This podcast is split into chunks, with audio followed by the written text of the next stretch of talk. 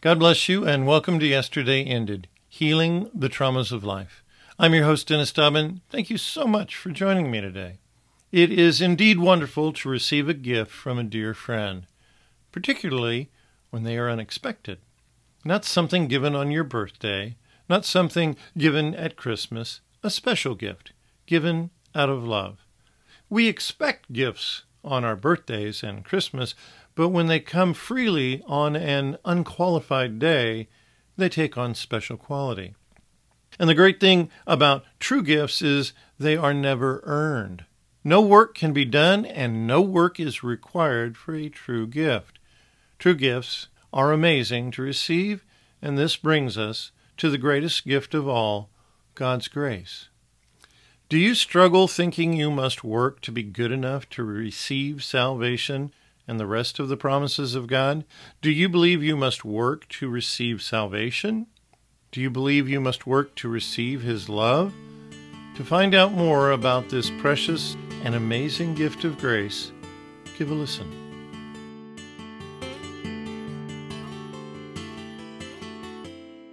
Working, having a job, has been around since the Garden of Eden. God put Adam into the garden to dress it and keep it. Even then, there was no free lunch. Adam and Eve had to cultivate their food. Work is a basic or foundational part of life. Now, the best part of work is we get paid for what we do. God says that we should get paid when we work. In Leviticus, it even says that masters should pay their employees promptly and not wait. Then in 1 Timothy chapter 5 verse 18 it says, "For the scripture saith, Thou shalt not muzzle the ox that treadeth out the corn, and the laborer is worthy of his reward. So let me ask you a question. What makes you worthy of salvation? The word worthy in 1 Timothy chapter 5 verse 18 is the Greek word axios, and it is a reference to a balanced scale. You are to get a balanced wage according to the work you have accomplished. What work can you do that you could exchange for salvation. This sounds ridiculous, yet in so many ways and in so many denominations, people do things that they think will make them earn or make them worthy of salvation. Let's approach it from another angle. I spoke about gifts and about working and their difference. Let's talk about being a child. No newborn infant ever worked to gain their place in their family. They were born into the family. They didn't work for it, therefore, they could not earn it. In a manner, the mother and father gifted their child with life. Our Savior, Jesus Christ, freely gave his life so that we might receive the gift of salvation and be a child of grace. It comes to me so freely and touches my heart so completely it opens the doors so fully and invites me inside. Inside to a relationship, a family beloved. I am a child of grace. By it I am called and saved and freely justified. By it I am defined and refined and serve God. It helps me in times of need, and in it I stand. This is but a simple taste of amazing grace, God's saving gift by Christ. I am a child of grace. One of the benefits of salvation is our entrance into the family of God. You have been born again, and you have now become a new creation in Christ. Old things are passed away, and it's time to behold all things are become new. You are at a new beginning when you accept God's gracious gift of salvation. I was a missionary many years ago in a small town of northern Louisiana called Monroe. I have affectionately titled the city the Buckle of the Bible Belt. 80% of those people I spoke to identified as church going Christians. I was sent there primarily to speak to students at a university in town. There was a river, or as they say in Louisiana, a bayou, that went through the middle of campus there was a long bridge that spans the bayou. As I approached the bridge one day, I began to speak to a young man about the Bible. He indicated he believed in God and the Bible and went to church, but he wasn't sure whether or not he was saved. He departed, and as I got to the middle of the bridge, I got to speaking to another young man who again acknowledged he went to church and believed in God, but again was not sure if he was saved. He had no understanding of salvation by grace. He didn't know it was given to him as a gift from God and Jesus. He had no assurance of his faith. Do you fully believe that your salvation is complete and was given to you as a gift by grace from God through Jesus? Is grace truly amazing, or is there still some work involved? Let's look at Romans chapter 5, verses 1 and 2 to begin to unpack this great subject of grace. Therefore, being justified by faith, we have peace with God through our Lord Jesus Christ by whom also we have access by faith into this grace wherein we stand and rejoice in hope of the glory of God. Here it tells us we are justified by faith. As you continue reading in the book of Romans, you will come to find out that faith is the opposite of works. The book of Romans contrasts receiving righteousness by faith as opposed to what the Jews tried to work for which was righteousness by works of the law, over 600 laws. Our faith, which is not a work, is in the work of Jesus, who gave his life so we could receive the gift of righteousness. Through Jesus, we have access, again by faith, into this grace wherein we stand. Through Jesus, we have access. Remember, He is the way. He is the doorway through which we enter into this grace wherein we stand. This grace refers back to verse 1, being justified by faith and having peace with God. That's a good place to stand. You got there only because of Jesus, not because of your works.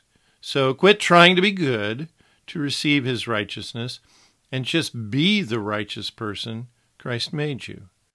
It's all about what God did through Jesus. Let's look at another aspect of this grace. Ephesians chapter 2 verse 8. For by grace are ye saved through faith, and that not of yourselves, it is the gift of God. This clearly shows that salvation is not of ourselves. It is the gift of God. As my introduction indicates, gifts are not earned, they are freely given. There are no strings attached. We are saved through faith, and that not of ourselves. This verse literally means that our being saved does not come out of ourselves. It does not originate from within us. It is strictly a gift of God.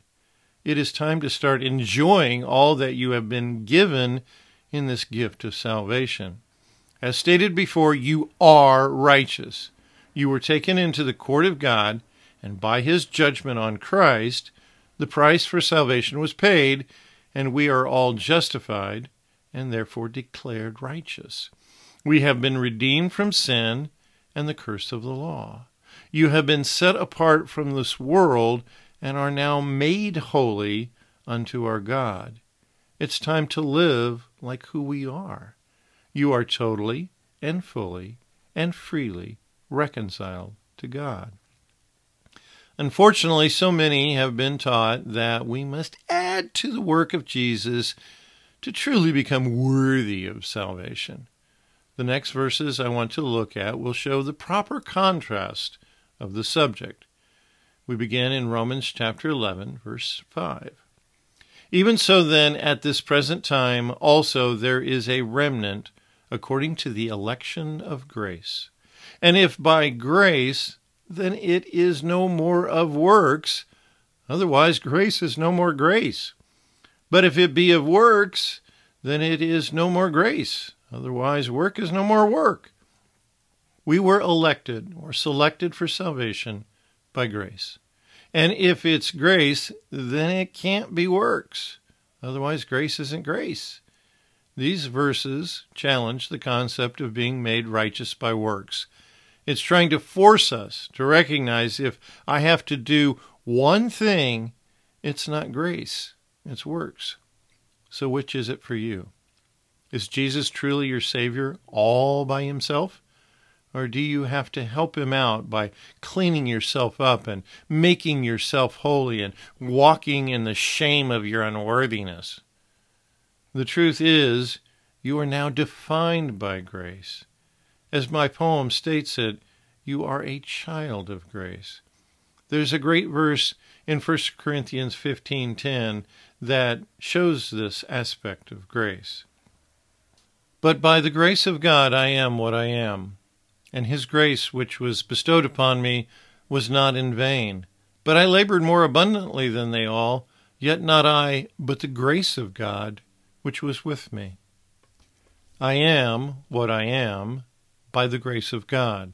It is grace that has brought me to this present place in my life. And let me clarify one thing that's very important. Most people think of grace simply as God's divine or unmerited favor. That's one small aspect of grace. In this verse, Paul goes on to state that he worked more abundantly than the other apostles. Yet not I, but the grace of God which was with me. The Greek word translated with indicates a deep union. Paul was completely united with the grace of God and by it accomplished all the works of his life. Grace enables us. There is another verse in Hebrews that shows this aspect of the enablement of grace in our lives. Hebrews chapter 12, verse 28. Wherefore, we receiving a kingdom which cannot be moved, let us have grace, whereby we may serve God acceptably with reverence and godly fear. Grace is the means, the instrument through which we can serve God. One larger definition of grace that I have heard and come to accept is that grace is the empowering presence of God to do His will. How many verses throughout Scripture indicate that God works in us both to will and to do of His good pleasure? Most of the time, we need to get out of God's way to allow Him to work in our lives. We need to surrender to His grace and goodness. Religion would have us believe that we should live in a state of unworthiness, that before God we stand in a sense of shame. He is holy and we are not. But the truth is, He made us holy through the blood of Jesus. He made us worthy. And He did it by His will and through His grace by Christ. We see this in 2 Timothy chapter 1 verse 9 who hath saved us and called us with an holy calling, not according to our works, but according to his own purpose and grace, which was given us in Christ Jesus before the world began. According to his own purpose and grace, he saved us and called us. It was given to us in Christ before the world began. It's time to recognize that we can truly walk boldly, without shame, to the throne of grace, not judgment, to obtain mercy and find grace to help in time of need. God does not withhold his favor from us because of our sin. As the forgiving father towards his prodigal son was waiting for him to reinstate him into the family, so our Heavenly Father waits for us to leave the land of shame and unworthiness and come into his arms and be a child of grace. It comes to me so freely and touches my heart so completely. It opens the doors so fully and invites me inside. Inside to a relationship, a family beloved. I am a child of grace. By it I am called and saved and freely justified.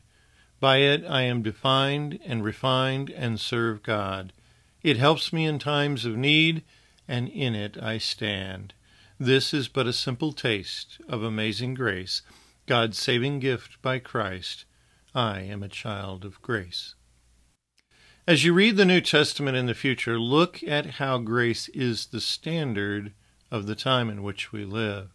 Grace is the standard by which so many things are measured out. As a child of grace, you stand before the Father, or better yet, you rest within His embrace on His lap.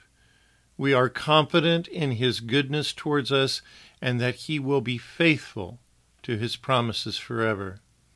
Consider this one last promise and aspect of grace. 2 Thessalonians chapter 2 verse 16. Now our Lord Jesus Christ himself and God even our Father which hath loved us and hath given us everlasting consolation and good hope through grace.